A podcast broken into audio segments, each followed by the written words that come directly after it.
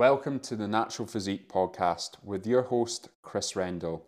Please follow along as I share my journey into natural physique development, drawing from over a decade of training, competing, and coaching experience, as well as insights from well respected guests. This podcast will provide you with valuable knowledge to take your physique to the next level. So, without further delay, let's get stuck into the episode. Hi, guys. Welcome back to another episode of the Natural Physique podcast. Today, we have none other than Thom Sykes on the podcast. Who, uh, when did when did I meet you, Thom? Back in 2019? 2021. I think was the first time I met you. Yeah, 2021. Uh, yeah. So, Thom and I competed in 2021. Uh, for those who don't know Thom, um, you can give him a follow on Instagram. It's TS TSL Health and Fitness on Instagram, right? Does yeah, yeah. So Thom runs a very successful um, uh, business, PT business, but you now run your own gym. Yeah. Um, and he's also a fellow men's physique competitor who's supported me throughout my journey as well. He went all the way to, he came all the way to Dubai last year, which was unbelievable. Um, and Thom and I have been pretty good mates since 2021. Uh, we've had a few few nights out, or we've had one night out in Glasgow, which was a lot of fun. Um, but anyway, enough of me chatting, Thom. Um, for any of the listeners who don't know about you, give a bit of an intro into yourself, how you got into training, when you first competed, maybe a bit about your business as well. Well, before I get stuck into myself, like thanks very much, Chris, for having me on. Um, Yeah. I've been joking because I was telling a couple of people that I moaned on one of my stories that nobody ever invites me on their podcasts, and I think you maybe seen it and you're doing this as like a pit, like a pity, a pity inv- invite. But I promise you, I never saw that, and uh, honestly, I've got my little my my scheduled guests that I want to have on, and I was like, Thom's Thom's on next, so I know. I, I do honestly. I, I really do appreciate it. And you're gonna like. I swear, man, you're gonna have to rein me in from time to time because I am king waffler. not I'm at all. so bad. I'm I'm bad. I'm very bad. Oh, this is just going to be a whole heap of waffles then. yeah. Okay, so my name is Chris said Thom Thomas. Um, I'm a little bit older than Chris. I've been in the fitness industry for 15 years. Uh, I started back when I was like 20, 21. Um, my dad actually started taking me to the gym when I was growing up. Uh, I played basketball and I wanted to do everything and anything I possibly could to be the best basketball player I could be. And my dad started taking me to the gym. Um, geez, I must have been like 14 at the time. Wow. Um, always, always loved exercising, loved basketball. Always had a bit of like structure with like training like a couple times a week and then games at weekends. So I was always quite fit. Uh, I used to take part in like do- there was in our school it was called the individual individual championship. It was like the sports day sort of thing. Always, I always topped like finished like top four or five. Always like always them. There was a couple like real athletes that absolutely whooped me, but I was always like kind of up there, just like that, known as the sporty lad. Uh, went to America on like an exchange, got to play basketball over there, which was unbelievable. Um, when I came back, and this is kind of where like the whole like personal training route came from. Like I didn't really have any intentions of becoming a personal trainer. Um, I wanted to be a professional basketball player. I was set on that, and I came back from America. Um, just felt crap. Kind of fall, fell into like the the the hole of like small town mentality, just like drinking, taking drugs, chasing girls. Like that was like my life. And I know a lot of young lads are like, "Oh, that sounds like the best fun ever."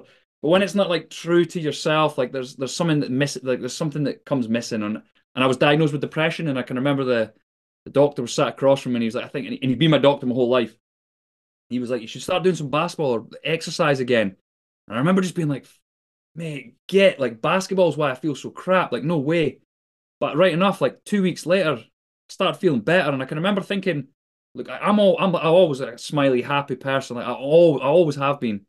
And I was like, ima- like, imagine how many people have never exercised. Like, I'm going to try and introduce people that think exercise is maybe like, like that sort of Chad jockey sports only football. Like, I'm going to try and introduce it to everybody and try and somehow make it somewhat cool or like attractive. And then that's I start. That's when I decided to become a personal trainer, and I was like, I'm going to try and help people be happier through exercise. And then from that, I ended up doing an internship uh, with Chris Simpson, who was like probably one of the biggest mentors of my career with that. He was a he was a uh, Institute of Sports Scotland strength and conditioning coach. He allowed me to shadow him he actually like pushed me to go to college. And I remember saying to him, I was like, man, I'm definitely not more, I'm definitely not intelligent enough to go. Like I've, I've, I've I didn't fail everything in school, but I just always found it really hard. And I remember just saying to him, like, nah, honestly, not a chance. And he's like, no, I think you'll manage. I think you'll manage. And uh, forced me in. And I, not to brag, like I ended up finishing like top of my class. And like when I found that I, something that I loved, I was able to really sink my teeth into it. And it was easy for me to go like through the stages and learn what I needed to learn and then move and progress and progress. And then from there, Sarah Raminger, another massive inspiration, college lecturer. She, I remember she done a talk about becoming a doctor, and she said, like anybody could go to uni, and I was like, really? So then I went to uni, got a degree in sport and exercise science or applied sport and exercise science. Um, after that, I had a really good job in retail. Like I kind of just like shifted away from it because when I was at uni, I gained a ton of weight. Like I did have to really work hard just to get a. I can't remember two two. I think that's that's like the equivalent of a C. Like I had to work really hard to get that. I was the and, same. uh, and I, I just ate crap, drank coffee all the time, and I remember like nearly dropping out a couple times, and then I had a pretty good like I, I got my degree, and then I just got into a pretty good job in retail, and then like I remember again just feeling like that depressed way, like just like there's no point to what I'm doing. Like I don't have like there's no real purpose. Like I'm just going to get paid to just look at the clothes that I like, but it's not actually fulfilling me. And then I moved back to Arbroath six years ago. Uh, I brought TS Health and Fitness here because I really wanted to help the town. Um, and then from there, I've just tried my absolute all to bring as much opportunity to Arbroath as I possibly can. And it is obviously starting to like span out a bit now with the online presence that we've got. And like we do, like Cassandra lives in Sweden, so I've got another coach that works under the brand. Unfortunately, I, I've had three other coaches as well as Cassandra. Uh, and I just just last week, my other coach Corey, he's just about to leave, which is absolutely devastating because he was doing an unbelievable job, but he wants to go down a different route. Um, so created TSL Fitness six years ago, built up to the point where I had quite a lot of clients, and I realized like I don't really need much more. Like I just love coaching. So I'm going to try and take some coaches under my wing to coach coaches because then we can help more people. Um, and then just I think it must be close to about six months ago, I took over a gym. So I've got TS Health and Fitness, which is the personal training company, and then I've got Empire by TSHF, which is Empire by TS Health and Fitness, which is the gym. And uh, loving it, just absolutely loving it. With regards to competing, competing in 2021 with you, I've only done one season, but I've done a photo shoot prep back in 2019, which is when I think I maybe started chatting to you yeah. on Instagram and stuff. I think you being coached we by Vaughn then. Yeah, I was. Uh, I started coaching with Vaughn 2020. It was during lockdown because I remember doing all those silly workouts in the in the house. Um, remember that? Yeah, yeah well, made made do. Um, and I think we were probably chatting or maybe around about that. I remember watching your YouTube videos because I think you put out a few. I did, YouTube yeah. Videos documenting your prep. So uh, obviously, I knew you were working with Vaughn as well. Um, and then obviously we got to know each other at the Heart of England. I think that was yeah, UKDFBA, yeah, yeah, which was brilliant. Um, but yeah, man, like you, you are like relentless on your social media as well. Like I don't know anyone who is as consistent as you, and you put out a lot of just like really good, valuable information. Um, which you can tell you're just really passionate about what you do as well and the people you help. Um, but uh, I, I, guess we'll get onto that in a sec. But um, how how did how did the competing come about? Um, was that like what sort of time were you like because you said you did strength conditioning, right? And then how yeah. did you kind of venture more into the aesthetic style of like training and stuff like that? So I'd always wanted to look good. Like I always wanted to have like I always wanted people to look at me and be like, right, he exercises. Like I always wanted that. Yeah. Um, and growing up, like I had more like my mum's physique. Like I was like quite long, thin limbs. Like my dad's got like honestly, my dad's like one of the thickest, densest human beings ever. Yeah. And I used to always want to be like, right, well, I'm skinny, I'm skinny, I need to get bigger, I need to get bigger. And like I was, we were laughing. Me and my dad were laughing and joking. Like I, I feel like only in the past couple months I've kind of taken a bit of my dad's genetics in my shoulders finally. But like I was always like slender, athletic, kind of athletic looking. But you know yourself, like at the time you're like, oh, I just look skinny. But when you look back, you're like, I actually looked all right. Yeah. I wanted to be ripped, and I can remember there was a guy I I don't know his name. He was a fitness model and he had like the most perfect six pack. He just had a great chest, great big arms, shoulders. and he was just sat there. And I remember being like, I want to look like that one day. Yeah. And I'd always had it, and I never done anything about it because then I moved into Olympic weightlifting. After once I'd done the strength and conditioning stuff, I started doing a lot more explosive training um, because it was more related to like athletes and sports specific stuff. And then I remember one day seeing one of my good pals, Mike Goods, who's genuinely one of the like still to this day, he's not, he'll you'll see he's kind of chunky just now, but mate, this guy's got like a 20 pack, like perfect pecs, great arms, tiny waist, man. Like I mean, like tiny little waist, does CrossFit. And I remember one day like looking at him and he was like puffing and panting, and I was like, I don't train very hard. Like I need yeah. to do something that's like difficult. Um, and then I was like, I was like, I just bit the bullet. I was like, right, I'm going to get ripped. I'm going to do it.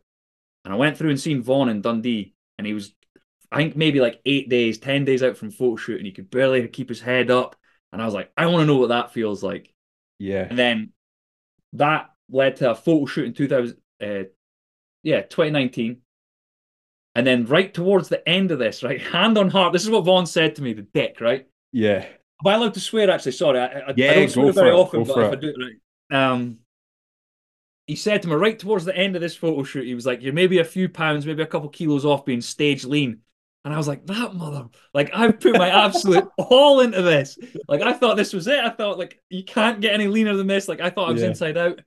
And he was like, no, no, you could have probably lost a couple more pounds. And then there was like a little ember in me that was like, well, I need to know what that feels like. Yeah. And then I kind of took a year out pretty much. Yeah, like pretty much the whole of 2019 because we kind of went into lockdown and that after that, didn't we? Like we that did, year, yeah. it was like May, um, May time. Went into like went into lockdown 2020 it was, wasn't it? 2020, yeah, I think that was. Yeah, yeah. So then we went into lockdown. But something towards the end of 2019, like I'd pulled away from it after the photo shoot. I was just like gorging and binging, and I didn't care. And like I felt like I was kind of annoying Vaughn, and I was wasting my time, wasting my money because I was just like Vaughn. I don't care. I've binged again like all week. Yeah, I don't want to. I don't want. I don't want to do this anymore. Packed it in, and then 2020, I was like, like just before the end of that year, I was like, right, we're going to do it. And uh, off season and lockdown, and then compete in 2021. And it was just purely to try and I wanted to know what it felt like being stage lean. And then I actually didn't even get as lean as I got in 2019 than I did in 2021. yeah. You still looked unbelievable, and uh, you like your your abs were definitely a standout. Um, uh, but like I know the amount of work you put in this off season, and like the next time, I know you're going through a bit of a mini cut at the moment, but next time you step on stage, there's going to be like some huge improvements. Um, I'm hoping so. And you can see that you're like it's it's amazing how it just kind of like you just get invested in it all because I think I was like kind of similar where I, would seen I think there was a few like YouTubers I'd watched on uh, when I was back in uni and it was like, oh, their inspiration. It was like, Zyzz, did, did you ever watch yeah, that? Yeah, yeah, I there was a couple good like tracks on his videos that I used to like. Yeah, he was just like a joker, right? And yeah. that that for some reason that just like really inspired me when I was at uni. It was just like, um, and and I wanted to be like, I want to get ripped because of that. And then I think I remember just someone was my first coach came up to me and was like, why don't you give bodybuilding a go? And I'd thought about it for a while and then just went and did it. Had no idea like what to expect. Went through the process, and then ever since it's kind of built up and built up. Yeah. Um, and I'm just like fully invested, probably like yourself now. It's just like let's go yeah. for it. It's so funny. Like I can remember. Oh, I hope my mom and dad don't listen to this. No, actually, I can't fully tell the full story. Right. I uh, I remember being at a party with my cousin, and my cousin had competed in, I believe, bikini. And I remember being sat there, like, kind of a bit arrogant now that I look back, being like, yeah, I think I, I think I'd be pretty good at getting ripped. Like, I think I could do it. I think I could do it. And this was before 2019, and I, th- I think it was maybe 2018, and I'd said like, I'm going to do it next year. I'm going to do it next year, and everyone was like, yeah, you've, you've always said this, Thom. You've always said it. And she was like, you don't choose bodybuilding. Bodybuilding chooses you. I remember being like, shut up. Yeah. Dafty, like whatever. And right enough, like as soon as I stepped on stage, I was like, this is this is for me. Yeah. Like this, like this is my thing. Like I love this. Like I absolutely do love it. But yeah, it's. I think there is like like you're saying like there's this like a is it investment or is it you're just swallowed and engulfed by it? I'm not sure. Probably, yeah, one or the other. Um, Yeah, I, I, it's that because you've got quite a deep passion on helping people who like through weight loss, which is not. I, I don't. I don't know if you you you have done like quite a few like photo shoot, getting like photo shoot ready, but you haven't. Yeah, yeah. You don't typically do like um uh clients who are competing, right? It's mainly No, no. mainly sort of gen pop weight loss. That is your passion. Would you say like going through the whole process of doing a cut and stuff has like deepened that passion and Yeah. has it helped you with with uh, kind of coaching those types of people? Yeah. So I think some of the stuff, like, so I put this like, I'll tell you, here's a funny thing quickly, just before we go into this. Yeah, yeah, So I wasn't going to read your questions. I was like, I'm just going to freestyle it. I'm just going to totally do it off the cuff. yeah, Like, I don't want to, I don't want to like have to overthink it or anything like that. And I was telling my dad, I was like, Dad, I'm on this podcast tonight. It's going to be brilliant. He sent me questions, but I'm just going to wing it. And my dad was like, No, no, you can't do that. You got, you got to read his questions. You got to read his questions. So when I was out walking the, the my neighbour's dog just there, honestly, my mind was going like a million miles an hour. I was like, What's the biggest lessons? And I've got like 40 of them. I was Yeah. like, So I wish I had read you them. probably shouldn't have read it. Oh, honestly, man. But like that is like I think one of the biggest things that I learned like during one of my cuts, and we'll come back because I I've, honestly I'd really like to talk about that question because I think there's a few things that maybe like physique competitors and bodybuilders they'll be able to relate to them, but then I also think there'll be parts of it that like Gen Pop people will be like, ah, I didn't realize that. yeah, Like to me, bodybuilding is what like the a- like it's like the extreme version of what the average gym goer is kind of looking for.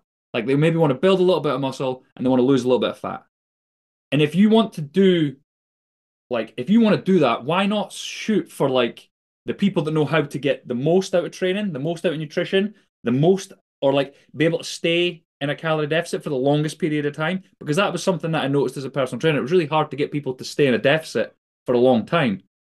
And oh, just back back in the day, it was because I just told people just hit calories, just hit calories, and they'll try to eat like 15 Milky Bars a day, and then it was like making them starve, and they're like, oh, I can't do this, and I was like, oh crap, I don't know how to do it then.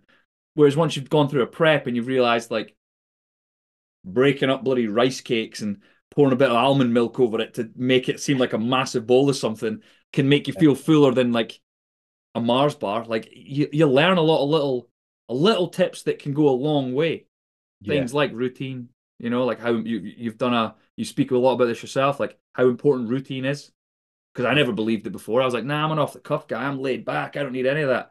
But then as soon as you find out routine makes everything a bit easier you're like i'm just going to stick to routine. It makes life easier. Yeah, and i do i think like and this was something i was going to say on like the on that last question about things that i've learned during preps and that like the more you do them the more you do learn. And you learn something big each time i think whether it's about yourself or it's it's you're looking out at the world and you do. And i'm a kind of spiritually philo- philosophical person so like i do look at things like that but no i definitely i've definitely benefited as a coach um and I, I like to be able to say that like i would never get any client to do anything that i've not done yeah, yeah. I think I think that's it. Like with, with a lot of Gen Pop people, um, they see these uh, people who've got incredible physiques as being so out of reach. And I remember personally being at that stage when I started going to the gym. It's like, well, I'm never, I'm never gonna like obtain that. But there's a part of me that like keep wanted it, so I just kept kind of going. And and it isn't as it's not unobtainable for the average person to Yeah. create an epic physique and get Yeah. incredible results. Um, and a, a lot of the stuff that I've seen it on your uh, Instagram stories, and I don't know if it's related to this, but um, you you totally like you totally nailed it here. It's like the you you put up a meme of the guy chipping away at a wall, getting Yeah. closer to the diamonds, and it's like a lot of the times people just kind of turn back before they're like so close to getting that that po- That to that point. Um, and and do you experience those sort of like challenges a lot, like with people that you coach, and how, how do you overcome those barriers? yeah no I, that happens quite a lot Yeah, And I think I think there's a few things to almost blame for it. And then I think there is also like I have this quote that's me and uh me and my main man Ross. I told him I was going to shout him out for this. yeah, yeah. Uh me and Ross, I I said this to Ross once and it's stuck with him, and it's the kind of like our quote now. Like everybody can do this, but not everybody can do this. yeah. That's a good one. So like everybody can gain muscle and lose fat, but not everybody, not every human, because they just either. And I think a lot of the time it's like it's as simple as he who says he can, he who says he can't. They're both right. Mm-hmm. And I think there is just like that. As soon as you have that, like I can't do it, and you believe it, you you can't do it. And I think a brutal thing within like the world we live in just now, especially within the fitness industry, is people are trying to demonize getting lean. Like we have that like, and I'm again, I'm not, I don't ever like every, everybody's free to do whatever they want, right? They genuinely, and I, and and I, I wholeheartedly mean that as well. But it's a bit worrying that we've got like these like healthy at every size movements. I'll probably get cancelled for saying this sort of stuff, but Chris doesn't agree oh, with this. This is just like my thoughts, and it's not like my set fact, but like being obese is it's there's a risk factor with being obese. Yeah. And like people saying like, oh, healthy at every size, and but there's also like the opposite end of the spectrum. There's risk factors there as well when people go into like um, anorexia, things like that. Like there's, and, but these are the extreme ends of these things. And what's happening is people are trying to like pull people both ways and try and put them off going the opposite direction to what they're going. That people are now starting to get a bit confused. And like a thing that I hear a lot and it's really upsetting is like, say someone's got zero understanding of calories and you ask them to track calories for a couple days, they'll then flip it and be like, oh, I'm obsessed. I'm obsessed with tracking calories. And you're like, you're not, you're just learning something new. Yeah. And I think there's I think there's a lot of like I think there's a lot of external factors, and then I think, like, and I know this is such a, like an old, maybe even like more of an American sort of thing to say that like anybody can achieve anything, but I think we've gone so far the opposite way to it that it's like, no, you can't achieve anything. Don't even strive for more. Like, just settle down where you are. Like, that's enough. And I think it is. I think there's like a psychological thing where a lot of people get a lot of self doubt, and then I think there's like external factors trying to like pull people away from like don't try and get lean and even in the fitness industry, you got like big names, and I I know James Smith. Uh, like I I like his stuff. His YouTube videos are way better than his Instagram. His Instagram's very much like designed for social media to blow up and grow. But if you watch his videos, like he'll talk about like all bodybuilders are just self-conscious. They're only trying to do it because they just want to get dick skin thin because they want other people to look at them and be like, "Wow, I don't do it for that." Like I don't, I, I don't, I don't, I've never thought that either, and I've never felt like that. And I, I feel like when you're backstage getting pumped up, there's like a com- camaraderie more so than anything than like, oh look at me. It's way more like it's way more than that. There's a challenge to it. There's, yeah. I'm kind of see I'm going off on a tangent and waffling here, but oh, I think like those external factors can influence people to be like, oh, I, I'm best just either just staying a bit overweight and unhappy, and or like you shouldn't be trying to get lean because it's obsessive or dangerous. Does that make sense? Yeah, it does. It's something that's been on my mind a lot, like especially nowadays, is just the extremes that you hear on social media, and it's yeah. the, the the answer is often like it's not black or white; it's like quite grey, like it's somewhere in between. And these big accounts that are pushing their sort of ideology, I guess sometimes, yeah. um, yeah. but it's all based off their their own experience a lot of time. And of course, like you're all going to have a, our own biases, and I, I, try and be really careful with that myself. Like anything yeah. I say, I just need to go back and think, right, Chris, is this based off your own experience? Because everyone has a different life experience, and I think it's so yes. you need to be so careful when you're like preaching ideas that yes. it's not just based off kind of what's relevant to you and and what you've experienced in your life. Yeah, and like that's the thing, like I'm not really like set in stone with anything that I say on here, like just in case anybody's like like I'm I'm kind of like expressing to almost create conversation. Like I'd rather talk yeah, about it than just like say this is what's right and wrong. Because like I'm not yeah. trying to create a cult. I'm not trying to be like this is right, this is wrong. I'm just like I am just kind of like venting or riffing with you. Like I don't have a set opinion on anything. But I think I do, that's like, it. Conversation's good, right? So and yeah. and you just need to be sometimes you need to like voice those sort of strong opinions to to get that that moving and sparking. But yeah, I think I think I think it is difficult. Like I do think because I'll be honest as well. There's been a couple times I've taken clients on and like they've blown me away. Like yeah. I've I've pretty quickly learned that like you can never you can never predict it. You've got to kind of just let things play out. Um, sometimes you'll have clients that are doing unbelievable, then something just happens in life and they can't do it. Or you'll have someone that's like not that bothered. Like I've taken a couple clients on before, uh, and they're just like, I just want to tone up. I just want to lose a couple pounds. And you're like, all right. And you start with them, and they're like, holy, I can't believe how good this is. Let's let's do a photo shoot. And you're like, really? Yeah. So it's it's it's it's it's an unpredictable game. I think it's a very unpredictable yeah. game. I, I think that's it. Like uh, you just can't predict uh, the. Sometimes you can. You've got obviously personality traits on people who are who achieve their goals, etc. But sometimes it's just so hard to yeah. kind of predict that. So it's kind of like you, you can't judge a book by its color, sort of uh, thing. So yeah, yeah. Did I answer that? I, I hope I answered the question now. You I did. did you did. tangent, but like, and this is the so this is my issue, right? And for anybody that's listening, the best way to describe the way my brain works is like a spider diagram. Like there'll be an initial thought, and then it'll just shoot off. A circle will appear, and then there'll be like five other arms shoot off, and I need to try and almost bring them all back together to then answer my idea because it's like almost like multifaceted and layered. It's like there's a bit more to it. So sorry if I do. I will always try and come back to the point, but I may go off on a bit of a like a Billy Connolly tangent and then come back to it. No, man, that's what I like about you though as well. Is just like you share your thoughts and you're very true to your thoughts on uh, on social media because a lot of people again are quite they're not you, you can tell like a lot of people aren't like true yeah. to themselves. Yeah. Um whereas you just like you're just honest with your your opinions and stuff, which is brilliant. It's refreshing to see. I appreciate that. I'm trying to be raw. I'm trying to almost like yeah. not make it the highlight reel because everybody says, "Oh, remember, social media is just a highlight reel." Like I'm trying to be like, it doesn't have to be. Yeah, you yeah. can you can just show that like you have crap days. You can just show that things do get difficult, but it doesn't mean that something is like hard or impossible for everyone or anyone else. It just that's like my my hard. Because I remember, I don't know if you ever seen like Josh. Uh, Josh Bridgman once spoke about this. Like he was like talking about like this prep is really really difficult, but if you look at other things in the world, like it's not that big of a deal. It's just my own little world. And he says, but that doesn't stop it from being hard. And like yeah. if you can like contextualize like your own life and be like, look, there are hard parts in life. And I try to do them, I try and just share them real time on social media.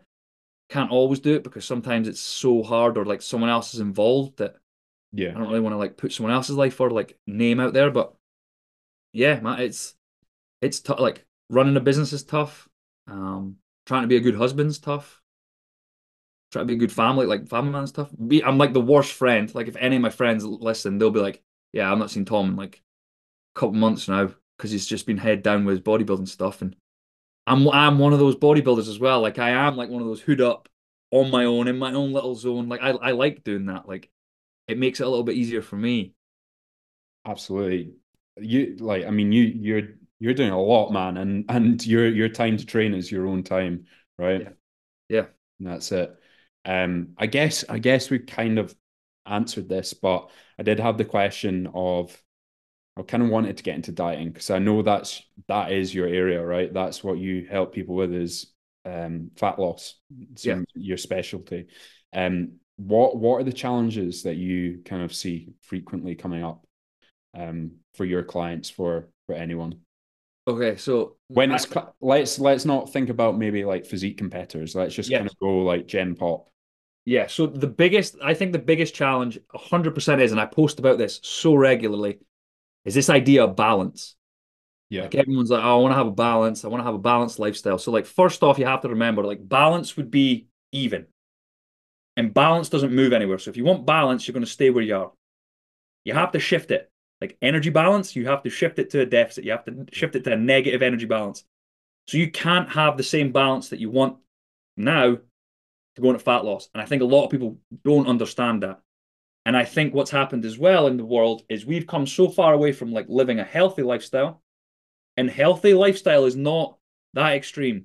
Getting outside for a little bit of sunlight, managing your stress, getting some sleep, staying hydrated just to your own thirst. Like you don't have to drink a certain amount. You don't have to do a certain amount of steps, but you want to be some sort of active. You want to be on your feet, moving about a little bit, doing a little bit of exercise, and eating nutritious foods. Like that's not extreme, but everybody sees that as now like, oh, that's a diet. Yeah.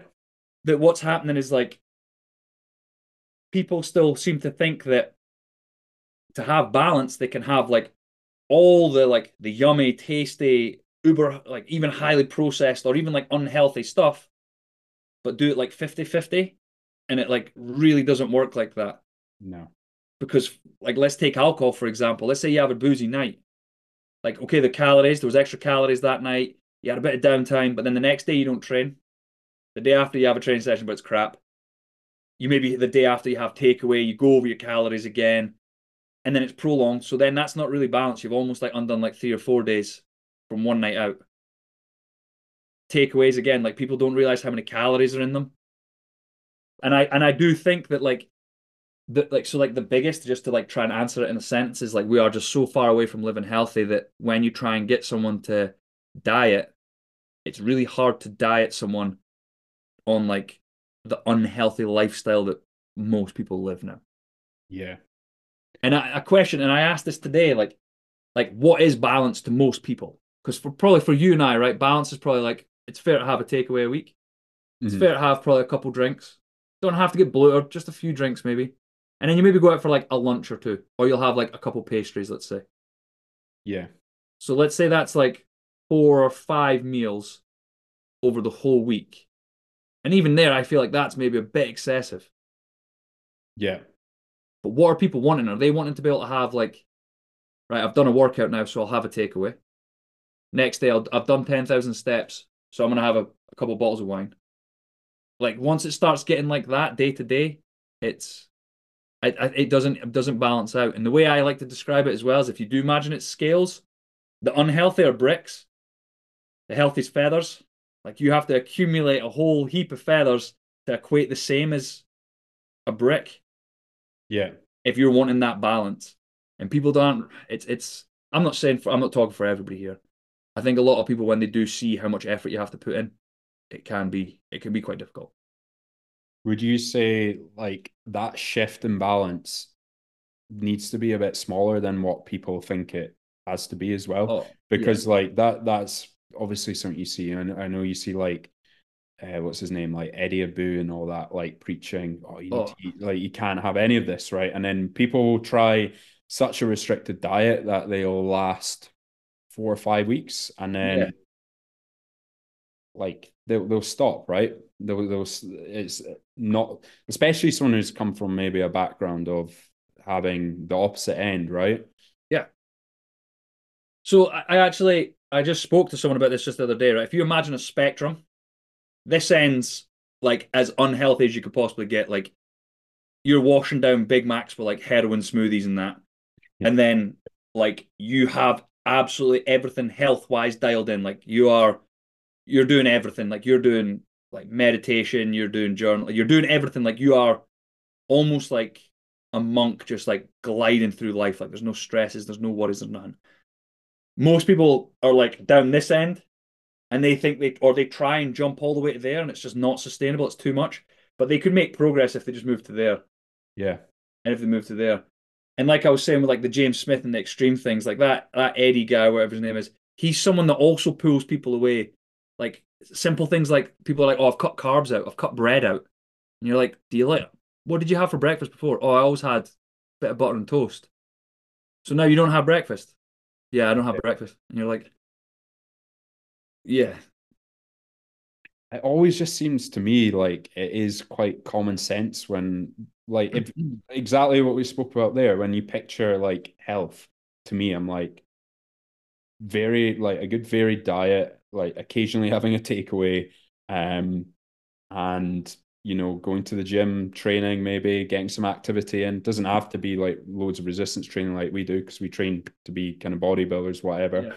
Yeah. Um, but people just, I, I feel like it gets like really overcomplicated. And obviously, fat loss is a complicated problem. It's not yeah. just a simple case of you know calories and stuff. There's a lot of psychological factors. What's it? Bio biopsychosocial factors that go mm-hmm. into it as well. Um, but yeah, what what do you think's kind of led to maybe the culture we see today around sort of eating and behaviors? So to, I, I, don't want to sound like I don't want to sound like a conspiracy theorist, right? I really like I really don't want to sound like I walk about with a tinfoil hat, but like we understand so much about human nature now and like what drives humans and, and dopamine it's so easy to make like small easy to digest excuse the pun like dunts of dopamine yeah. that you can you can become like a multi-billionaire by creating some sort of service that'll tap into quick hits of dopamine. Yeah. And I, I think that that is a, a big part like i do think that's a big part of it. I think it's like you can feel really good for a really short space of time pretty simply with very little effort. And i think that like like they know that the human body loves like fatty salty sugary foods. So we just have these like highly like ultra highly ultra highly processed foods that they just make that are like that so that humans are going to want to eat more of it. And if you if you buy something you eat it once that company doesn't make a lot of money. If you buy it eat it and then you're like oh my god i want that again and you go back to it i think that i think marketing because they're so good at marketing now yeah yeah like everybody knows mcdonald's is not good for you everybody yeah if i go along mcdonald's now there'll be a queue in the drive through yeah but they're just so good at marketing that they just make you want it they put those things in it to make you like your body be like, oh, go get it, go get it again. I don't know if it's addictive. I don't, I don't know if that is true. I don't know if that is a thing or not. But I think that the fact that they understand humans so well, I think that's they'll have, they'll have like experts like human psychology, like a whole team, like McDonald's, busy, biggest company, one probably one of the biggest companies in the world, right? So yeah. they're gonna have a team of everyone to get that marketing absolutely spot on. Hundred percent. There was I read a thing once about Coca Cola want to have like they they they looked at your stomach right and they looked what you would put in it and they were like right if we own hundred percent of the things that we that go into your stomach we're we're like pretty much controlling what humans eat yeah and that was their target their goal was to have like hundred percent shares of the human stomach so they want to try and figure out how to do that so and like Coca Cola yeah it like do you know what I mean? It's not it's not gonna kill you. Like for folk, I'm saying this, like you can have Coca-Cola. It's not gonna like I am not a conspiracy theorist, yeah, but yeah. I think that is what's kind of leading to it. Yeah. Like I do think it's just marketing, social media. We're moving yeah. away from or like the, the idea of like dopamine and how how good they are at getting getting us to like keep buying back into that response. Yeah, I, f- I feel it's just kind of gets worse and worse with like how social media is expanding and everything, yeah. you know? Yeah. Hundred percent. Um, I think that's maybe it's. We do live in what's called an obesogenic society as well, just now. Like so, public transport's the best it's ever been. You can get an Uber yeah. right to your door. Uh, you can get taxis. You can get trams. You can get buses, trains. There's even boats you can get. So you don't have to walk anywhere.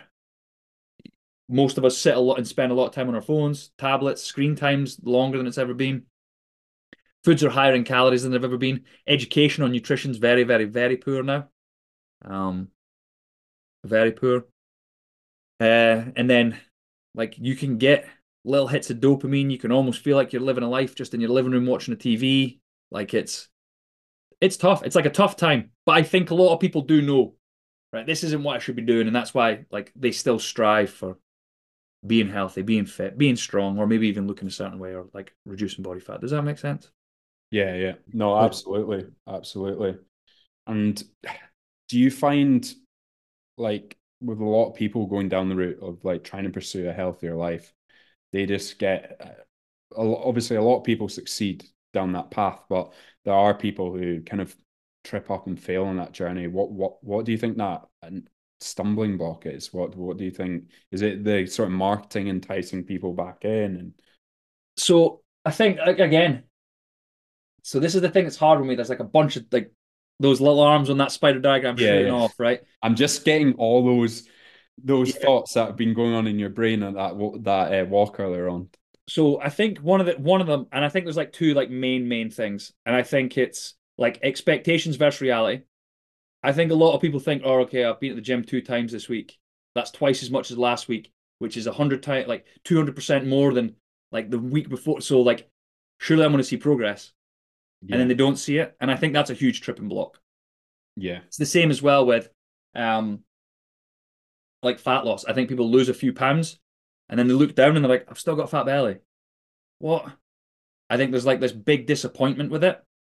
And then the other thing that I think like maybe falls into the same thing is I think people jump above where they actually are. Like you know, you're saying there, like people like oh, if I was to go on that spectrum again, like people go a bit too extreme. Like Yeah. I think it's really common now for, and you'll you'll see this. You'll um in the industry, people will do their PT, and then they'll become like prep coaches. Like they don't do a prep themselves; they just decide they're a level above. And then what I find a lot of the time is people now think that they're above just going to a personal trainer and getting a bit of like a lifestyle change, and they're like, "Oh, I'm going to compete," or "I should be this elite level athlete." When the reality is, like, they're a bit lower down, and I know it's hard to be like completely honest with yourself and like like push your ego to the side and be like, actually, I've never been in the gym. I should probably learn how to do a basic squat before I'm thinking about like my mandatories. Yeah. Does that make sense? It does, yeah. I, I think it feeds back into the whole idea you're saying is like as humans, we just kind of seek dopamine hits from Yeah. there and like getting to that next light. It feels good, right? When you're starting off at the gym, getting that initial like kilo off, you you're always like, I want more, I want more. And it's it's evident in bodybuilding, right? Yeah. Um, but people jump the gun too quickly. And if it's not instant reward and gratification, then it can be easy. And I think it's learning to like just kind of ignore that dopamine, those like dopamine hits a lot of the time, like especially for a journey like natural bodybuilding, where it's like so, so slow. So you just have to Yeah. take each day as it comes. hundred percent, hundred percent, and that, and that was like one of the questions that you asked me. Like the one question that you asked me that really made my mind go off was like the last question that you ask everybody. Yeah. but yeah, like one of the biggest things that it taught me was patience. yeah. Because when I became a personal trainer, like, I was like, right, I want to know what the secrets are to get a six pack. I went through my personal training and I was like, right, no secrets. They're just saying like being a calorie deficit and keep going. But there must be a secret. Went to mm-hmm. college. I was like, the secret will be in college. They'll know because I'm going to be a level above, so I'll be able to piece it together. Stay in the calorie deficit and just keep going. So I was like, right, uni, uni, it's another level up. They're going to know more. They're going to know the secret. Nope. Started my own company, started trying to coach people through it. And I was like, right, there has to be a secret, has to be a secret. And then I'd done it myself. And I was like, the secret is you just have to keep going. Yeah. Yeah. Take that patience and just giving yourself time and not putting too much stress, like not putting too much pressure on yourself to be anywhere by the end of the week. Just tick your boxes each week. Does that make sense? It does, yeah. No, I, I entirely resonate with that. Um, and it can be it can be frustrating at times, but you've you've experienced the end result as well. Like if if you're doing a physique transformation, is unbelievable at the end. There's nothing like it. There's No. nothing, there's not feeling like it. Yeah, yeah.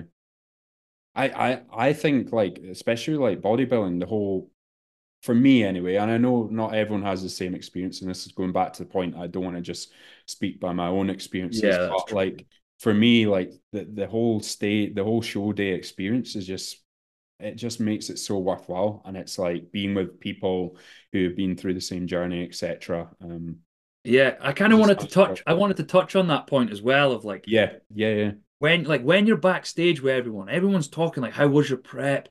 And there's always someone that had to do something way shitter than you did. Always. yeah, yeah. Someone will be like, "Oh, three hours a day on the stairmaster, and I was on 800 calories," and you're like, "Bleh." Yeah, What? yeah, yeah. Because you can totally feel that at that point, right? You're like, oh, you're already in the depths of it, and you're like, that Yeah. must have been painful. And like, like when me and you met, as soon as I started speaking to you, I was like, I like this guy. Like I just knew. But I think it's more evident with females. Like I think like a lot of females that compete, they actually become like like bestest of friends. Yeah, yeah, Like I've seen it a lot. Like even with like I know I know everybody gets photos together and everyone's excited to compete in that, but like they would know each other from like seasons before, or like they knew like they knew like they became. And I don't know if it is. I, I don't know if it's like the common ground or like going through the struggles. I, I don't. I feel. I don't fully know, but I think that's one of the coolest parts as well. Like how kind of sound people were and like meeting like-minded folk. I, I think. I think that was class. That is a class part of it. yeah, yeah, absolutely. Um, yeah, it surprised me as well, like just um, oh, especially like the natural scene, how sound everyone is, and they're not Yeah. like you know, not everyone is like your typical stereotype of a bodybuilder is someone who's really vain and narcissistic in ways and stuff like that. But that that's not that again. That's not my experience. Really, I've I, I there's definitely people like that for sure. Definitely bodybuilders like that, but um, yeah. a lot of the guys are. So here's here's something for you then, right? So that last season, last year, right, for you was yeah. like you were like all in, all eggs in the basket. Did you still feel like Pally backstage, or were you more like I'm here to can win? Like I am competing did you feel more like that, or did you feel? So I felt more like that before stepping on stage. Okay. But after, like after the results had been and and stuff like there was that guy, I don't know if you can remember back in Dubai, um, the guy that came third, because you you knew like I was worried about him, right? Yeah, yeah. Yeah, I remember. He, he, got he got posing coaching off Kez, and um, like you could you could feel the the tension before we stepped on stage. Yeah. Um, and then afterwards, it's just like start chanting to each other. It's like this is sound guy, like yeah, yeah. But you don't know up until that point because you are kind of like that, right? Before, well, that was just me, like before I stepped on stage, but afterwards, I, th- I think for me it was more like cool, relaxing and stuff. And then I don't know. That was more like on the first show, and then afterwards you kind of get into your groove, and then I feel more like I know people on the circuit and stuff, and like what as soon as you speak to someone, it's like you know this guy's sound. Yeah, I don't know what it was like for you as well. Like so from like in 2021 when I was competing with you in that, like I always knew you were way bigger, way leaner. Like I knew you, I always knew you were going to be beating me. So like I never went to any show being like, oh, I could potentially like I never had that. And I know that that's like what everybody says, but a lot of people are going to like compete. Like people want to win. Like now for me, like now I like when I compete in 2025, like I'm not doing all this effort now to just make up numbers. Do you know what I mean? Like I'm like so that's why I was kind of wanting to ask. Like I was I was like, I hope that it doesn't change my whole experience. Does that do you know what I mean? Like yeah. Before it for me, it was like this is class. Like I'm around a bunch of people that have gone through what I've just done, but they've probably done it a few times and they're better than me. Yeah. I, relate to any sport because obviously, like you're a sporty guy yourself. Like when I grew up, I played a lot of tennis, um, and it was exactly the same before before the game. There was obviously you weren't really chatting as much. But then after the game, it's all good, you know. No matter who wins or loses, I think uh, sport like sportsmanship is a huge, huge part of it all. Um, I've been taught, I've been brought up like and raised to try and be a good sport. And I think that's so important, yeah, especially in bodybuilding. Um, well, I want to stay on this point because when you asked me as well about lessons I've learned from bodybuilding, like not all the lessons have been from like things that I've gone through myself. And yeah. the way that you handled coming second in Dubai was like, it, honestly, it was like textbook, like taking. I don't want to say like, is it a loss coming second? I'm not sure if that's a loss, when it's like such a high, but like we all thought like we were all there because we were like he's going to win, like let's go. But the way that you handled it was honestly, and honestly, that's been like a huge lesson for me. Like yeah. I think I probably would before seeing you do that, I think I would have probably been quite stroppy. Like, yeah, I yeah. think I would have been a bit like, uh, judges fought like I'm way bigger than him. Like I think I would have been like like I would have been like that. But having seen you do that, I was just like, that's so professional. Like I honestly, mate, and you genuinely deserve like credit for it because I, t- I took a lot away from that trip to Dubai just watching you compete and seeing how you dealt with everything. Honestly, it was just unbelievable, mate. Yeah, I think I think I've spoken about this before. I know Vaughn always bangs on it about it as well. Is um, you have that time to be emotional, and then you just have to think what is the logical sort of way to progress forward from here. Because you can't make any sort of like rational decisions in your head when um, when you're emotional, right? And yeah. that's when a lot of people will maybe like outburst a bit. Um, yeah. I just try and learn to keep keep that to myself, and then experience that emotions to myself, and then afterwards, I'm like, right, okay, what what did that make sense? Did that result make sense? There's not much I can do about it now. How do I yeah. progress forward? How can I give this another go? And that's that's kind of what I took away from a lot of the season because a lot of the results didn't quite go my way as well. Um, and and it will happen again, and it will obviously like it'll probably happen to yourself, but at some point, if you just keep going, I, I feel like you will get rewarded at some point. And honestly, mate, hearing you say that, just like it's just so admirable. Like from my side, to, like like hearing you say it, I'm like, that's like that's like a true professional. Like being able to accept, because like I'm be dead serious. The only thing I think about now is winning. Yeah, yeah, yeah. I don't even let, but like the way that you dealt with it, I do think about that. I do think about the way that you dealt with it, and I'm like, I hope I it like because I know I'm I'm not going to win everything. I know I'm not, and I, I just constantly think like I hope I can deal with it as professionally as Chris did because it was it was so cool, man. Honestly, yeah, not oh, losing like, or coming second. Like I don't know, if it's not really losing, is it? It's just not winning. I suppose when I suppose when you set yourself a big goal like it is, it is objectively you've lost. You haven't hit your goal, right? But yeah. um, for me, like I I just want to keep going until I reach that goal. It's like yeah, yeah. if I was to climb a Munro or whatever, and I was to be 200 meters from the top, and I would just be, I would never just be like, I'm gonna go back down again. Yeah, yeah. You know what? Like, yeah. No matter how like stormy or how bad that last 200 meters is, I'm just gonna keep trying to chip away at it. That's class. So, have you got any plans for competing? Yeah. Um. So it's either going to be 2025 or 2026. Just depends on like personal sort of circumstances, yeah. but yeah. it'll be roundabout then because I listened to your board shorts and banner. Are we allowed to talk about them? Yeah, yeah you can go Don't ahead. give them the free advertisement. um, I listened to you one on there, and like when they asked you, you didn't kind of, you kind of, you could tell you weren't really, you kind of went around the the question. I, I will definitely compete again, but it's just I don't know whether it's going to be 2024, five or 2026. As I say, like I don't like to leave that unfinished business, basically.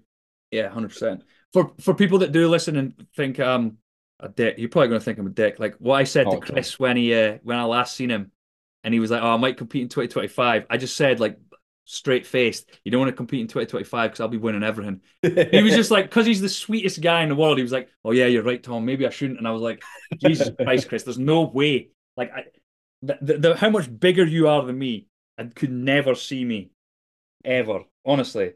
But that's like even when when we were like warming up the back and chatting and like we had that kind of like I I probably would say like I'm I'm I in fact either me or your mum your biggest fans. Yeah, my my mum was pretty good at uh, at the judging side of things as well. I I think Kez picked up on that in the in the WNBF. So your mum's pretty good at like yeah picking who the winners are going to be in that. He's got a keen eye for it all. That's class. I was a good, yeah. I mean that that's what makes it for me is just like those those uh, memories as well, like yourself coming. I I just think that was unbelievable for someone to come all the way to Dubai to support me. I was just like oh, unreal, man. No, that's again. So I I joke like I see like you and Gregor as like my two little brothers. Like I I joke about yeah, it, but yeah. I kind of mean it as well. You know. I was devastated I didn't get to see any of you and Gregor shows last year, apart from like the Dubai one. But like, just with like how busy my life got with trying to get the gym, like I was devastated. Like I really wanted to come along and support you, but yeah, I wouldn't have expected it as well, man. Like honestly, like just coming to Dubai was unbelievable. Um, it was some it, Seagull with Vaughn. So I, I guess we should we didn't even really touch on this. Like I have had Vaughn on the podcast as well. I, yeah. I'm not listening to that idiot. I have to listen to him every single week. There's no way I'm listening to him again. Yeah. I don't mean that, Vaughn. Um, but we both got coached by Vaughn, and like when he was going, he kind of just like threw it out. He was like, "You want to come out and see the standard?" And he was like, "Chris is competing." I was like, "Well, if Chris is competing, I'll I'll come." Yeah. Yeah, yeah. Um, and I, mu- I must have had a good month of PT or something because God knows how like I can't remember how much it cost or anything, but I just it's I came out and see see living with Vaughn. What a fucking honestly, we just laughed the whole time. Like I was just like yeah. looking at him sometimes, like, how do you get through the day, man? Like, wait. so there's that photo. Like, there's the three of us, and you're just prepped out your mind. You're just sat there like miserable. Yeah, Me yeah. and Vaughn are just like hosing ourselves because Vaughn, because I out angled Vaughn in a photo years ago or something, and he's like, oh, "I better make sure I look bigger than you, Thom." And we're laughing, but we'd had chips and cheese that morning for breakfast, and you were just dying. Yeah, it was just a good laugh. Just such. I was loving life off the rice cakes, man. just rice cakes and jam and peanut butter or something. that, so, I mate, I don't, I don't want to, I do, I genuinely don't want to keep waffling on, but that was another thing that I like popped up in my head when it was like things that you like you've learned from bodybuilding. I think there's things that you don't actually learn, but there's stuff that you just can't unlearn. Yeah. And like how good a salted caramel rice cake with peanut butter and jam tastes when you are starving hungry. Like it is unbelievable how good it tastes. But you have it like when you're absolutely full of the gunnels and you're like, this is mediocre. Like this is yeah. It is like crack. It's crazy how Oh. much your um, physiology changes, right? And like yeah. the adaptations and food, how how much better food tastes when you're when you're extremely lean. I can remember being on a train and I could like I could smell a Snickers and I could smell like the chocolate, I could smell the nuts, the caramel, the nugget, nougat, however you say that. Mhm. Like I remember just and I like they were far enough away that I could see it still, but like I knew from the smell of it on a train, like so bad. So bad. Oh man. Um no, it makes me excited for for next time around when you're competing as well. Yeah, I Um, can't wait. I, I, I think you should you definitely should try that Dubai because I, I, I honestly think your physique would be very suited to what they're looking for out there as well. Yeah, yeah. I kind of like the idea of trying to do like, and I think like you we spoke about this, and I don't know if you probably have to maybe edit this bit out, but like maybe sticking with like one federation and Yeah, just yeah. doing a bunch of their shows. Like I kind of like the idea of that, but to be honest, like when I competed in 2021, like the UK UP show, that's like an untested. Like I, the way that they looked after the athletes and everything was phenomenal. WNBF, abs- I absolutely loved that. That was my favorite. But I think the bronze medal that I walked away with, I think that was like a, a like swayed it a bit. Yeah. Um, who else did I go with? The UK DFBA. I did like that. I did really like that actually, because that was kind of like that was my first natty show. You know, yeah, yeah. That was my first natty. So that was like my I kind of say that's like my first show. It was competitive as well, right? Yeah, yeah. I, I, I think I came fifth. Yeah. I, after my first show, I'd done like a small show. I think it was like the UK BFF. It was an untested like small show, um, and I came second in that. And it was quite. It was actually quite a big show. But like when I came off stage, I was like to Vaughn, I was like, if I can manage to come like first calls this season, like first call outs, I was like, I'll I'll be absolutely over the moon. And then that just ended up being like my goal. I was like, if I can just get first call outs every show, like I'll be just so happy. And then I ended up like the WNBF show that you won came third in that, and I just remember being like, "Wow, this is this is unbelievable." Yeah. I, you you're going on about me in Dubai, you know, coming second the way you dealt with it. But I, from what from what I could see, like your first season as well, you you you dealt with like because for you, I knew I knew that third place was a loss for you. Um and, Yeah, yeah. you dealt with it really well. How how did you feel after that season? I was done. I was Yeah. like, I was just completely done with like bodybuilding and everything. But like, I remember like I can't remember if it was after one of my shows I came off and I was like, Vaughn, I I think we scrap prep. I need to go into an off season right away. And uh I think it was I actually think you were a bit that swayed the vote. Like it was like get Yeah. a chance, go on stage with Chris again. And I was like, actually, yeah, let's just do it. And uh I th- I can just remember being like, I just want like normal in my life. Yeah, yeah. I just want I just don't want to have to like have to weigh everything out. I don't want to have to do cardio every day. I can remember just kind of being like just done with that. But I can remember having like a little bit in me, like I was like, I want to be good at this. Like Mhm. I want it to be that if I go to shows in the UK, people are like, oh, that's that's Thomas. Like I, I kind of wanted that. yeah, Um, and whether that's an external motivator, like it's not really that. It's like it's mo way more just like in me. yeah. Like I was like, I, I do like this. But Mhm. stepping on stage, like that is that's like the calmest I am. Like if you're listening, you can tell like, my mind goes like a million miles an hour. But when I'm on stage, it's like there's only one thing I can be doing. Yeah. Goes like I've got that's the only thing I can do. I must admit, your yeah, your stage presence unbelievable. Whereas I was a bit more like that this season. Definitely calmed into it. First, when you saw me, you you knew how much of a nervous wreck it was. Yeah, yeah, no. in 20, 2021. But yeah, I must admit you are very calm and pose, poised with your with your po- posing as well. And I know you'll work on that going into yeah. Going I definitely I need to get better at it though. I'm, do you know I do a little bit of posing from time to time. I need to get like dialed right in though. It's I'll hard in back- your off season, right? It's really Yeah. hard to be consistently working on it, like the same sort of level of practice you would in a cut. Yeah. Um, because I do it, but I like I don't have set times of posing. I'll just like after a session do a few poses. See that I need that's what exactly I need to set time. I need to be like, right, these days at this time I pose. Because every you know yourself, you, you eat your meals, set times, Yeah, yeah, you do your cardio, set times, you train set times, you go to bed at set times. Like if as soon as you say that's the time I pose, you'll you'll do it all the time. yeah. I do. I need to I need to get I need to get practicing with it. And I need to get better at like getting like I got a real tight upper back just now. So Yeah. my side my side shots that are like massively like my shoulders come like right in because I can't get like right round and like show how broad I am. And because I got su- such a big waist, like it just looks crap. You'll get there, man. It, it changes when you get leaner as well. Like that's that's the thing. Like I, I was the same. I was like, I noticed just how things tightened up, the waist tightened. That's a big point I'm making for my off season is just not to. It could be a bit bro sciencey, but not to let the waist get too out of control this time around. Is there like some bro science with like waist trainers and that? Um, yeah, I, th- I, I, I don't. I think it's all like BS. Basically, the stuff on waist trainers. I think it's bro, bro science. That's not not uh, correct. But I do think there's something to be said for not allowing your waist to get like too big during off season, or especially the fact. I've fucked it. No, I think it's more towards your like prep, right? So if you've got it's more the fact that you just got a lot of weight to take off during the prep. If you got so much weight to take off, it takes time for that yeah, size to come down there. So that that would be the main thing.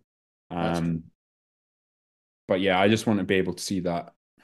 I guess it's me just like not wanting to push things too much, but I know that I'm right at the end of the sort of muscularity cap on men's physique. So I'm like, just may as well kind of maintain. Yeah. I don't want to go into any other class now. Like I've, I've- I was tempted about like to go into sort of bodybuilding stuff, but I'm like, no, I've got unfinished business in men's physique. I Yeah, need to yeah. stay and do it. And I love men's physique, so I'm like, just want to continue with it and see how Yeah. we get on.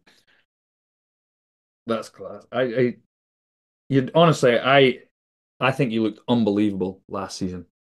Yeah, I remember when I first seen you take your top off and we were in your uh, apartment, and I was just like, "Holy crap!" Because like, because obviously I'd seen you in 2021, and I'd seen you'd improved and you were winning shows in 2021. I was like, "Oh my, it's it's on! Like, let's go!" man. I I look back because I was like, "Ugh, didn't really like the Dubai look at the end, but then I look back at the photos. I was like, nah, really like the look. Actually, Yeah. it was a good look. I thought I wasn't as lean, obviously, as I was in the later shows, but no, I really liked that look. Um, there's uh, there's a few shots I wasn't that happy in, and like some of the, I think it was mainly the photography. Like a lot of the photography I got was wasn't the best as well. Um, but yeah, I mean, there's a few like posing. I, I, I mean, working with Kez helped massively. I keep saying his praises, but that that did help a little bit. Just kind I've of had a session with Kez. I, re- I really liked working with him. yeah, it was good. It was really good, and it obviously I think that's a big piece of advice for anyone looking to compete is like you do need to get some practice in your posing when Yeah, like yeah. right at the beginning of your prep at the latest kind of thing. Yeah. Um. Cool. I'm gonna go into this question. I guess we kind of like touched on it throughout this episode, but um, what frustrates you the most about the health and fitness industry currently? How extreme it is. How extreme? Yeah. like you said it there like a lot of health like being healthy is normally just great it's not all the way over to like one side and it's not all the way to the other side it's it's it's it's gray and it's like you said as well it's it's common sense it's if you look back at like how your grandparents ate they ate to fuel themselves throughout the day maybe you could have done with a bit more fruit and veg but like like we all kind of know like we all got taught a little bit about like my plate or like the food pyramid and I think that's it's just the extremity of it. I think that it's too many people are trying to become influencers, but say that they're like health and fitness gurus. I don't I don't know what they call themselves, but that's that is my biggest pet peeve. Yeah, that that is totally mine as well. Especially at the moment, I just see so many extreme opposite ends, like we spoke about, like you know, yeah, the sort of real really like soft end. It's like no you need to have like the balance and whatever and then the opposite end the extreme yeah. to do this and stuff. Yeah.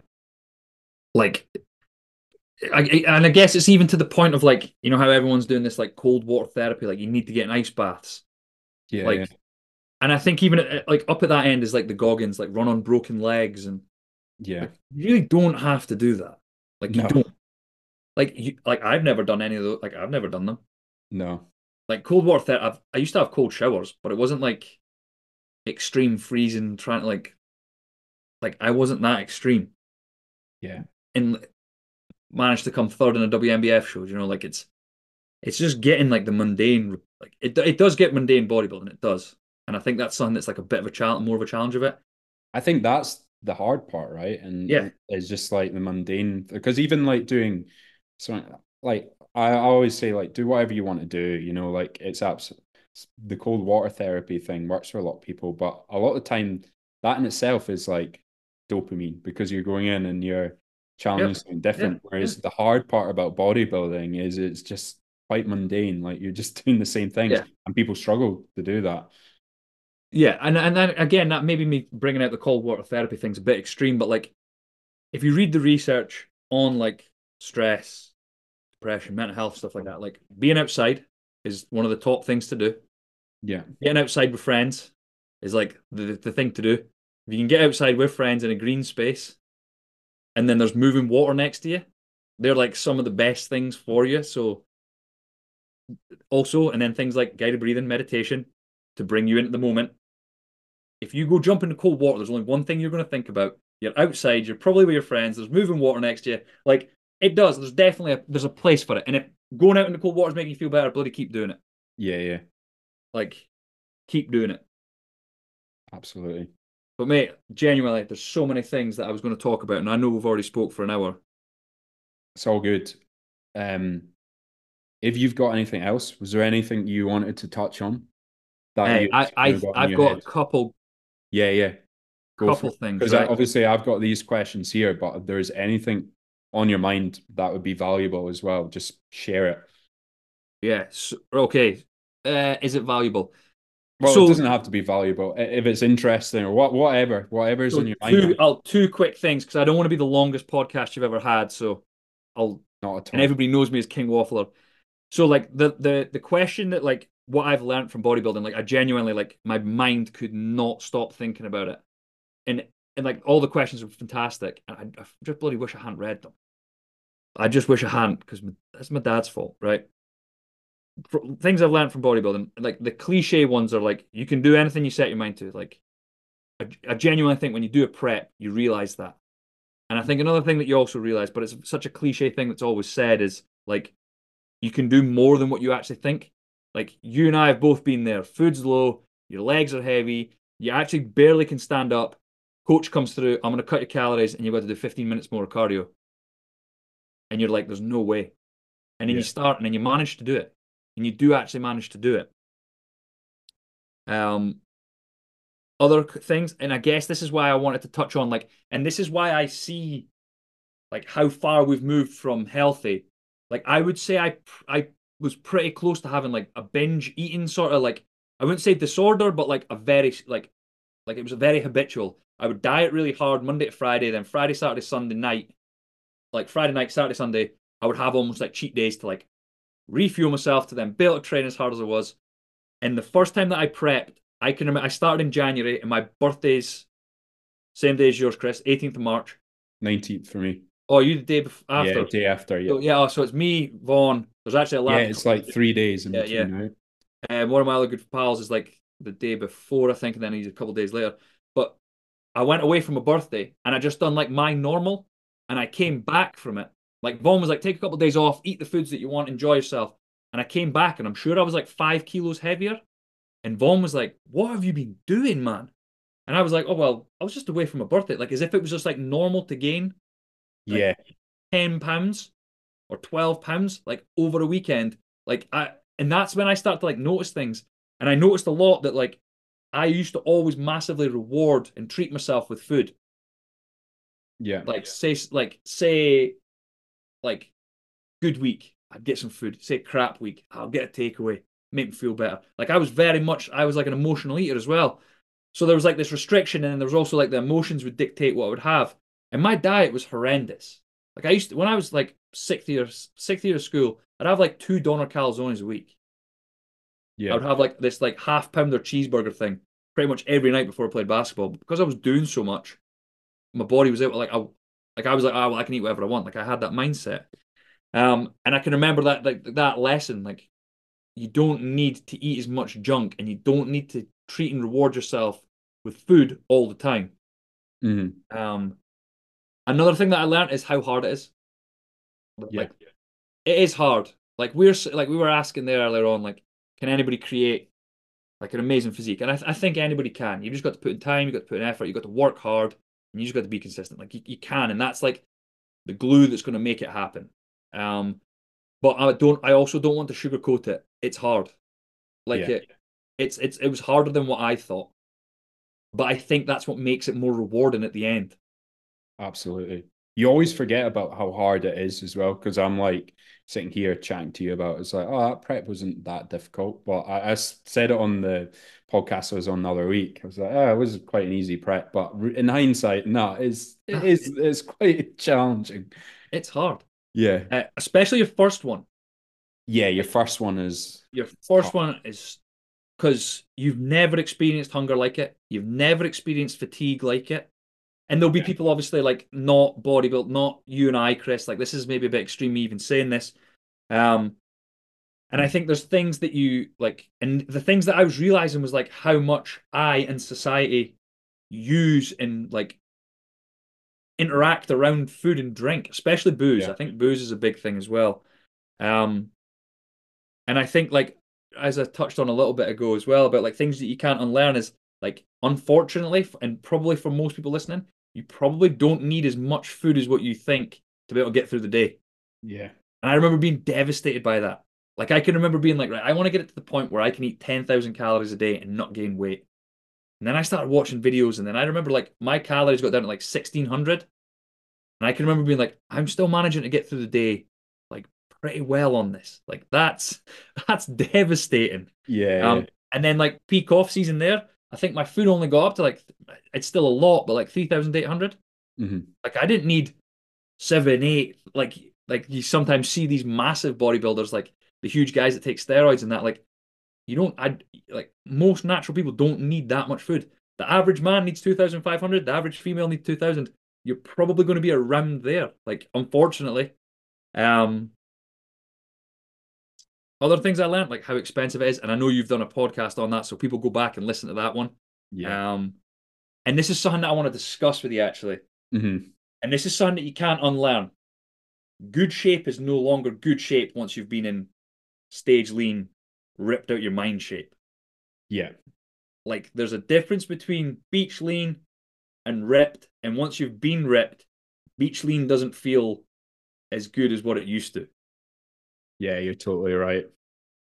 You're always uh your brain's so um well there's there's obviously all all the changes that are happening hormonally, but towards the later stages of prep, your brain's completely fried. So you you're completely um delusional about what lean is at that point as well. Yeah. You're Like, you're oh, I can get another stage of lean, but no, Yeah. you're you're not really gonna get that another. Yeah. Like that's why I think it's so valuable to have a coach like through that last stage of the prep because they'll be like telling you, no, if you push for that, all that's gonna happen is you're just gonna get super fatigued, and those little lines that you saw before are just gonna get washed with some a layer of water. Yeah. Yeah. Um yeah. And like I guess like like kind of touching on that, like being that lean, like for people that want to know, it's not like like especially like young blokes, like getting ripped is not going to bring more women into your life. And I'm telling you, when you're ripped, you're probably not going to think about women. Like being ripped doesn't feel sexy. It doesn't feel good. It No. actually feels kind of crap. It does, yeah. But there's like because of the toughness of it feeling crap for a long time and you persevering, there is just such a reward at the end of it. Like it feels crap to be ripped, but it is so rewarding to be ripped, to have gotten ripped. Does that make sense? And you'll you'll understand it because you've been there. Yeah. No, it makes complete sense. Um, this was the other thing on food is like I could because I did this during my first prep is like there's the only time in my life that I've ever kind of felt that kind of how you described there with the sort of binge eating. And that was my first ever prep and I got it and it's almost like the sense of I achieved this massive thing and then it was all over and I needed that to continue. So I was rewarding myself with food. But Yeah. I don't know if it's just maturing or what whatnot, but it's become better and better and better as the preps Yeah. like Yeah. last time around. Like it didn't of course you're gonna eat a lot of food like once you finish for a small amount of time, but then it just kind of settles Yeah. out. I think you're more in tune with your body, right? You're just like your body's like it, I need high calorie foods to get body fat on, but you're like more emotionally in tune, if that makes sense. Yeah. So I think right. So this is something that I've been trying to get Vaughn to come on or me to go on Vaughn's podcast to talk about, but I don't know enough like research and data to actually talk about it. A common thing, and you'll know this yourself, like common thing for people to say after they've done their very first prep is, "Oh, I had an eating disorder after. Couldn't stop eating. I kept eating. I kept eating. I kept eating." Right. Your hormones are at a pot. Like you're never full and you're always hungry. So Yeah, you yeah. do try and like satiate yourself. However, I think a lot of people what they do is like if you think of that spectrum again, you've now moved your lifestyle to like here. Mhm. When you prep, it goes there, you lose fat. When you're done, you just go back there. That makes sense, yeah. So like Yeah. once you're done with your you, you kind of let a bit more. A lot Yeah. of people are going from there to there, then once they're done, they go back to there and they just gain it. Like I think they just go back Yeah. to their old normal as opposed to like keeping some of it. And this is why I noticed after my so after my first one, I just went straight back to the way I used to eat, gained six kilos in a weekend. Yeah. Um, and then I was like gaining like two or three kilos every week because I just kept. But that's just how I ate before. Oh, I've Yeah, achieved yeah. something. I'm gonna go. I'm gonna go. Whereas that last time, I can remember like not even being that actually that bothered. I was just like, "Ah, I don't care. It's it's like there's so much food out there for me to try and eat. It didn't help that I was in Birmingham and there was like so many good places to go, but like I didn't gain the weight back nearly as fast. And now, like I actually look forward to eating like a four egg omelet in the morning, a bowl of oats. Like I like, and I'm not starving hungry just now. I just enjoy it. I enjoy eating a cheeseburger on Friday night that Lisa makes. Like she makes the best cheeseburgers, air fried chips. Like so for me, I'm not gonna have to go all the way to that other extremity.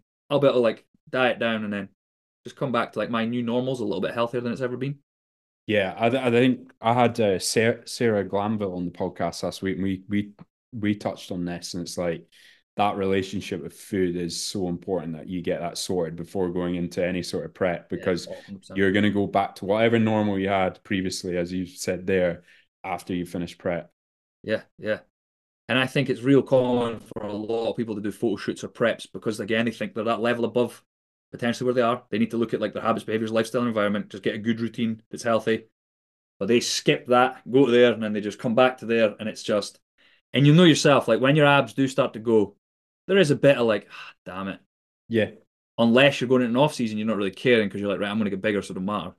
yeah, And this is a funny thing as well about bodybuilding. It's almost yo-yo dieting, but you're allowed to do it. mm, hmm Like, yeah, it's okay. You know? yeah. That's what Um, I'm, I'm trying to kind of like at the moment, like I know the fact that I don't really need to put on too much more muscle, and I'm like, I'm kind of maintaining quite happily, and I want to yeah, you look have a little bit more um balance, I guess, because we're so strict in our approaches as bodybuilders. So I'll still eat my same meals, right? Like meal one, pre-workout, post-workout, final meal of the day, evening meal. I won't track it all. I'll just Yeah, say yeah. get a bit of protein in there. Um, But you eat Yeah. things like teriyaki salmon. yeah, yeah, Like- yeah. But that's what I want to eat, right? That's Yeah. that's what I'm like. That's So- what I'm craving to eat. So this is the thing. I think a lot of people that are thinking like, oh, he has balance, so he has a pizza. Yeah, yeah, you're true. Yeah. I, I think a lot of people And I will have a pizza, but it'll be like once a week, maybe. yeah, yeah, or, yeah, or once every couple of weeks or whatever. yeah. And this is the thing, like, I think it's crazy that, like, if you told me, Thom, I want to save money, the last thing I'm going to tell you, oh, to save more money, mate, spend more money. Yeah, yeah. Like, that's the last thing I'm going to tell you. But what people will say is like, oh, like I'm I'm run down, my mental health's poor. Or what you doing a lot? I'm drinking every weekend. All right, well, let's have a couple drinks this weekend, and then next weekend we'll do it again. But every other night, just don't drink. Yeah, yeah. Or like someone's like, I'm trying to lose fat, but I want to keep eating all of that because that's what I want, and that's going to be my balance. Like the Mhm. thing, and that's the thing. I think it's the mindset shift as opposed to like focusing on like how much crap you can fit into your diet. Just start by sprinkling a bit more health into it. Whatever you're doing now, just sprinkle a bit more health into that, and then gradually move it. Whereas people are like, and you'll have been asked this: What's the lowest calorie alcohol? I've got a night out this weekend. What should I drink? Yeah, yeah, yeah. Just like when you're going to drink, just go drink. Drink whatever you want. yeah, yeah. You can't have it that you drink two, three nights every single week because then that's your lifestyle. And your Yeah. lifestyle may not be productive to what you actually want to achieve. achieve. Yeah. Most people want to lose a bit of body fat to be a bit healthier. Yeah. I, I used to be that PT who's like, oh, like go on a night out, have this. Now, now I always say to my clients, just enjoy your night off. Like just just enjoy it. just just have a have a good night. Like it's fine. Then we can get sort of, you know, back to how you normally live and whatever Yeah. the next day. Yeah, and if you think about that spectrum, like let's again, like me and yours normals there, we maybe slide right down there sometimes. Yeah, And yeah. then our normal's here, so we go here. Whereas if someone tries to go from like there to there and then they think they're going to be able to go back to that and then get back to there the next day, it's not going to happen. No, yeah, yeah, yeah. Like you're not going to be able to jump up and then go all the way back to where you were and then jump all the way back up the next day when you feel crap and you've drank too much and you're lethargic as anything, got the blues, got the fear. yeah. It's, it becomes difficult. And I think I do think balance. I think that word's I think it's almost lost its its actual meaning. Like that Yeah. 80-20, Yeah, that's yeah. balance. Yeah, yeah. 80% of the time you're healthy, 20% of the time just do whatever you want. And if you start to like break that down to like your plate, 80% of your plate should be healthy, 20% of it just whatever, as long as it's all calorie controlled. Because I, I, I think there's more re- I guess I could go honestly, I'm gonna stop. I'll stop because I was gonna talk Oh, about like be like losing body fat is like one of the healthiest things you can do if you're overweight. Yeah, yeah. But they're also saying now as well as if you're massively, if you're massively, if you're overweight or heavily overweight, introducing exercise is going to help you live a little bit longer. hmm Even if your weight doesn't change, like even if you do nothing about it, as long as you exercise and you're you're overweight, you'll you'll still you'll have a a slightly better, longer life. Um, but being within, and I know BMI gets a massive. Oh, you can't use that; it's outdated. It's not. There's a spectrum. There's not like one number you need to be. There's like a scale that you can be within. Like if you're a healthy BMI, that is like one of the better things that you can do. However, there is a thing just now coming out. It's we'd call it like skinny fat. I can't remember what the actual name of it is. But that's where like uh, body mass index is kind of missing things a little bit. Yeah, I actually have a client in the US who's uh he's an expert at all this stuff. Like that's his job. It's um like body analysis stuff. Yeah. Like, uh, he's got like access to a DEXA scan and he he works with BMI. So they're doing is combining that with a waist measurement Oh, really? to So does he does he determine the compete with me then? So he's an expert. BMI has still got a place. Yeah, he, so he's wanting to compete now. I, it's funny, before this podcast, he was actually on the call. So he's in the States. So he's doing Masters Physique next year. Now Oh, that w, WNBF have introduced that, which is going to be really cool Where, where, where is he going to do that? In the States. Yeah. So he's Am I trying? based try in and- the States. I, I've so I've got I had a client over in Canada and he was going to compete, but similar to you, has some big life things that he's got to try and sort and organize. And he was going to compete, and I was going to try and go out and compete with him. Same show. I think it was. Oh, it wasn't Vancouver. It was the other side. I can't remember. I can't remember. I Can't remember where he stays either. But there's a WNBF show near there. There's a lot in Canada. Yeah. Yeah, I was going to Sure. go to that. Ah, we'll see. We'll see. Awesome, man. Normally, that is the last question that I always finish with, right? The biggest life. Is there one absolutely big one that kind of sticks in your mind, big life lesson. Right. If you're in prep just now and you're listening to this, you'll know exactly what I'm talking about. It's the gratuity for small things. It's how yeah. grateful you are. Like I think it strips you back to like the most human human you can be. You realize you don't need all those external luxury things. You don't need materialistic things. You do seek dopamine. You do because you spend a lot of money, but like like someone will maybe say something nice for you and you'll nearly start crying. Someone will maybe do something nice for you one day and you're like, oh my God, I honestly cannot express how much I appreciate it. Like you wouldn't shut up about me coming to Dubai. You're like, honestly, Thom, thanks so much for coming. Thanks so much for coming. Thanks so much for coming. And I was like, mate, I wanted to come. Like, shut up. Like, yeah. Like the gratuity for small things. And I've tried to keep that in my day to day life. Like, yeah, little things like I'm pretty fortunate I live right by the sea, but like taking a bit, a minute each day to like look at it and be like, ah, man, that's that's good. Lisa, like my my wife, like looking at her and being like, I'm so grateful you're you're in my life. Sunsets, family, like all these little things. Like I've tried really hard to keep that. But when you're pre when you're like real preppy, you like you just you become so grateful for things. And I think it's because you've had so much life stripped back, if that makes sense. Not off you, just yeah, stripped yeah. back. It makes total sense. I re- resonate with that a lot, actually. Is that is that the biggest thing? I don't know if it's the biggest lesson, but I just it was like a big point that I wanted to share. I think there's so many, like it is just hard to like pinpoint one. Yeah. And as I say, like I've had quite a few different answers on that one, but um, they're all so different. Yeah, uh, and it it's like it. I think we all all experience the same. There's so many lessons that we we can take from bodybuilding in yeah. the journey. I definitely think it's much more of a, like a spiritual and philosophical thing for me personally, yeah, than it is a physical thing. Yeah, yeah, totally. Like you just learn so much about yourself. You see so much about like how you think, how like what you're made of. And that was a nice thing because I was always kind of soft and lazy and and then when I done a prep, I was like, look, you can't like Thom, if you put your mind to this, if you put a bit more effort in, if you don't give up, you're gonna be able to do what you set out to do. Yeah, totally. And I like that as well. And I know that's kind of cliche and cheesy, but no, I am very cliche and cheesy. Thom, I just want to finish on this. Um, what are your plans, your future plans? We kind of touched on your physique ones. What are your plans for your physique goals, your business goals? Okay, so physique, I'm gonna I'm, I'm I'm putting all my eggs in one basket. Yeah. I'm not Terminator like you. I'm not someone that can just keep going and keep going and keep going. Yeah. Uh, I'm gonna run this year off season. I'm in a uh, fat loss phase just now, a little recomp. Probably got another month and a bit, maybe five, six weeks left. Uh, try and pull down to like 87 kilos. And then I'm gonna compete 2025. I would really like to win a lot of shows, not just Ash. Like I'd like to be going in. I know it's so so commonly said in bodybuilding, like going undeniable. Like I want to come out of this like like I want it to be that I just look like men's physique. Like I, you look at me and you're like, that's that's it. Like, and I've been putting in an effort. Like I've never, I've never attacked anything like I've attacked this. Um, I'd I'd like to win a world championship. Like I'd like to win a worlds. Yeah, I'd like to win a pro card. I'd really like to. That's kind of what I'm set on.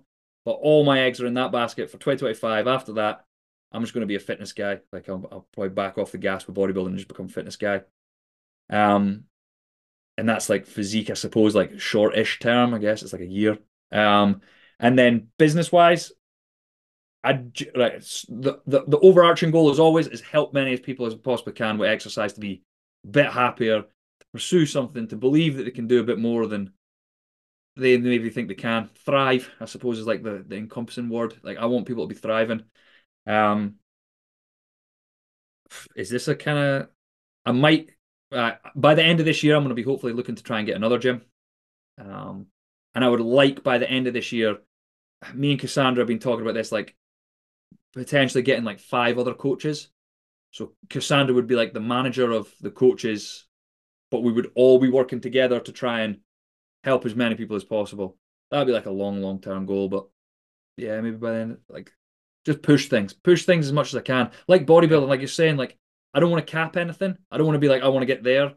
I've got goals to where I want to get to, but like once I get to those goals, I know I'm going to want to go further and do more. Absolutely. You, you, I know what you do. The amount of work that you put in. Um, you keep consistently doing that, it will come back to you. I just, you know, I figured that myself. And sometimes light bodybuilding feels feels a bit slow, but like the more you do it, and you, you've been like you've got so much like value to give to people. So it's unbelievable already the amount of people you're you're helping. But I can just see your gym and what you're doing taking taking off in Scotland. I'm hoping so. I'm I'm really hoping. So. I'm really just hoping that we can like one day be somewhere where there's like I don't know thousands, tens of thousands of people that are all like we we're working with whatever. Like I don't know what it's going to be, but whatever it's going to be, it's going to be a big thing. It's going to be a big deal. And it's going to be helping a lot of people. That's awesome, man. I can t- I can see it as well. I'm gonna bloody dig out blind anyway. I think it is my like calling, so I'll just keep hammering these 16 hour days and working myself to the bone. Yeah.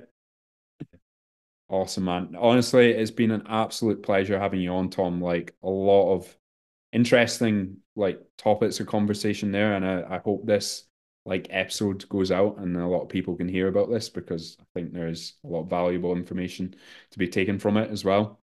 Um, but for any of the listeners um, who don't know where to to find you on social media, where can they go and so my own personal Instagram's Thom underscore TSHF. TS Health and Fitness is the the, the company, like the the brand, I guess. And then there's Cassandra underscore TSHF. She's she's actually a really impressive physique to go look up. Uh, we yeah. done a shoot. Um, Is she will she ever compete at some point, Cassandra? Because she did say there's like a bit of an ember in her. Yeah, yeah. Did say that, but she's got Hyrox goals just now. She's doing right. the she's doing the typical photo shoot to become a hybrid athlete. All the memes are there. She won't care that I say that. Yeah. Um, we've got a website. We've got. I've got a YouTube channel, but I don't. I've not uploaded anything in a long time. I've got a podcast, mate, and I'll I'll get you on that as well, and we can talk about. Brilliant.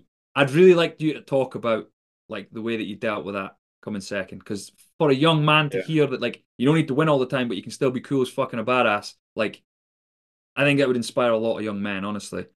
Um, and I think that's everything that we're on Facebook as well, but nobody uses Facebook anymore, really, do they? Nah. But yeah, mate, honestly, thanks so much for having me. Like, I do really appreciate that you've seen me greeting on uh, my stories about nobody inviting me on their podcast, and you trust me, I never, I never saw that. So it must have just been, I don't know, fate that I dropped me a message and they're like, "Come on the podcast," because you got, as you say, like so much valuable information in this one, and it was a great chat. Sorry for waffling, everybody. But hey, in the comments below, if you can comment, and this is something to think about for your next podcast, Chris. Yeah. If you could piece together the perfect UK men's physique athlete, like delts, arms, abs, pecs, back, whatever, who would it be and who would they be? You can maybe do that on Instagram sometime. I would be interested to, to, hear. I'd be interested yeah. to hear who you think. I need to do that. I've had a lot of men's physique guys on the podcast. So that would be an interesting one. I've listened to them all, and I, am yeah. a big fan of all of them. Like I think yeah, all yeah. the physiques are unbelievable. I genuinely do. Right, Chris. Thanks so much, man. Thank you very again. much, Thom. It's been a pleasure. Thanks once again, guys, and stay tuned for the next episode.